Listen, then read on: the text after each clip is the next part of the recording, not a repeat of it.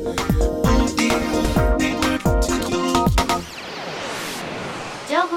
ーディオニュース。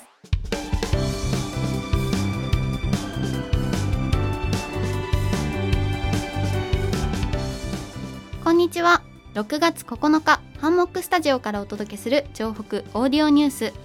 ナビゲーターのあやとコメンテーターのりんたろうでお届けします。よろしくお願いします今週も城北地区の気になるニュースをお届けしたいと思います。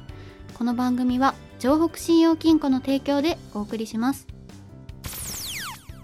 それでは今週のニュースを紹介していきたいと思います。北区長の山田加奈子さん子ども真ん中応援サポーター就任を宣言。子どもを第一に考える社会の実現を掲げて今年4月に発足した子ども家庭庁は個人や事業者に子どものサポーターになってもらうプロジェクトを開始しました。今月1日その趣旨に賛同した北区長の山田加奈子さんは子ども真ん中応援サポーターへの就任を宣言しました。このプロジェクトは公共交通機関でベビーカーでの移動を支えるなど個人でもできる取り組みを行いサポーターと名乗った上で SNS などで発信してもらおうというものです。子ども家庭庁では子どもを第一に考える社会の実現に向け機運を高めていきたいとしています。子に過ぎたる宝なしと昔からよく言われますが最近はネットで妊婦様や子連れ様などといった言葉が横行していたり子連れの方に対する風当たりが強いように感じる時も少なくありません。幕末から明治初期に日本を訪れた欧米人の多くが日本が子どもの天国であり深い注意が払われていると驚きを持って記録をしていたそうです。平均寿命は今よりもずっと短かったのにもかかわらず生命を次世代に伝えようという意識は高かったと思われます。総合的な少子化対策を進めていく上で先人に学ぶことも少なくないのではないでしょうか。はい。北区は子育てするなら北区が一番というスローガンを掲げています。山田加奈国長の宣言は小さな一歩ですが賛同する人々が北区中に広がりもっともっと子育てしやすい街になっていくといいですね。2つ目のニュースです。足立ベジタベライフ10年目の節目にキャンペーンを実施。野菜を食べて健康寿命を伸ばす足立区独自の健康施策足立ベジタベライフをご存知でしょうか？足立区は毎年6月が食育月間であることからコンビニエンスストアスーパーマーケット飲食店など800を超える協力店とともにベジタベライフの推進に取り組んでいます。10年目の今年は大手食品メーカーとのコラボレシピ開発や手のひらで推定野菜摂取量を測るベジチェック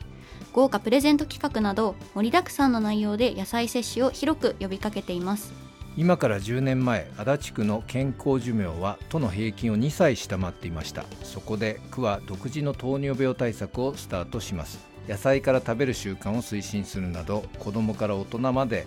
野菜摂取にこだわった施策を展開しました。今では野菜から食べる中学生以上の方が約7割まで増加したそうです。はい。野菜を食べることの重要性というのは誰もが理解している一方で、まあ、価格が少し高いというような障壁があったり普段の食習慣を変えていくというのはなかなか簡単ではないですよね、はい、足立区はどのようにして成果を上げたんでしょうか？はい。区の職員が駅前の外食店を一軒一軒回り野菜を増やしたメニューを作ってくれないかと交渉をしたそうです。また幼稚園や小学校では野菜の大切さを教えて子どもたちから両親祖父母へ波及させるという多面的な取り組みを根気強く行いましたその結果区民の平均寿命が伸びたといいますから草の根運動が実を結んだのではないでしょうか。素晴らしいですね。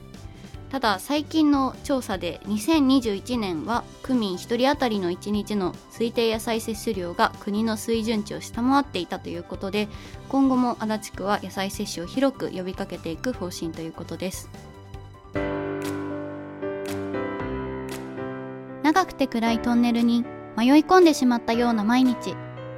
いつ終わるのかわからない。先の見えない日々に不安が募りますよね。心配で心が折れそうな時があったとしても今までたくさんの困難を乗り越えてきたあなたならきっと大丈夫。輝く未来を信じて私たちと一緒に出口を探しに行きませんか？今できることから一歩ずつ。城北信用金庫です。3つ目のニュースです。子育て中のお父さんやお母さんはお子さんの写真をたくさん撮っていると思います。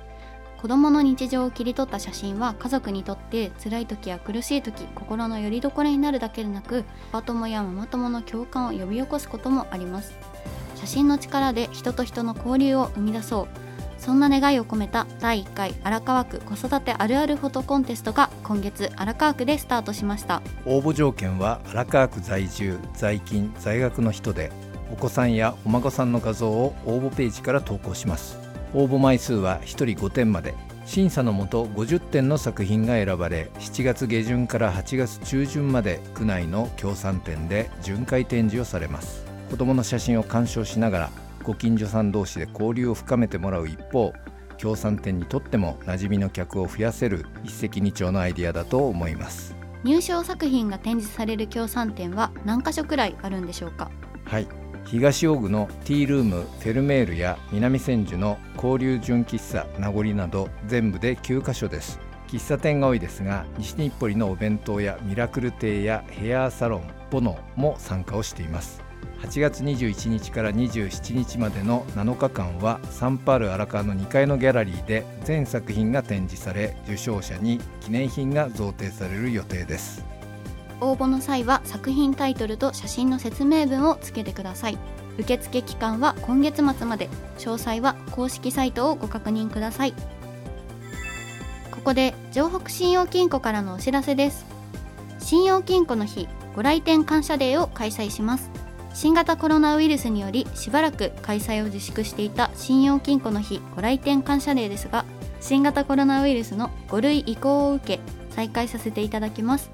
日頃からのご愛顧の感謝を込めて6月15日に店頭へご来店いただいたお客様へ先着順でゴーヤの苗をプレゼントいたします。皆様のご来店心よりお待ちしております。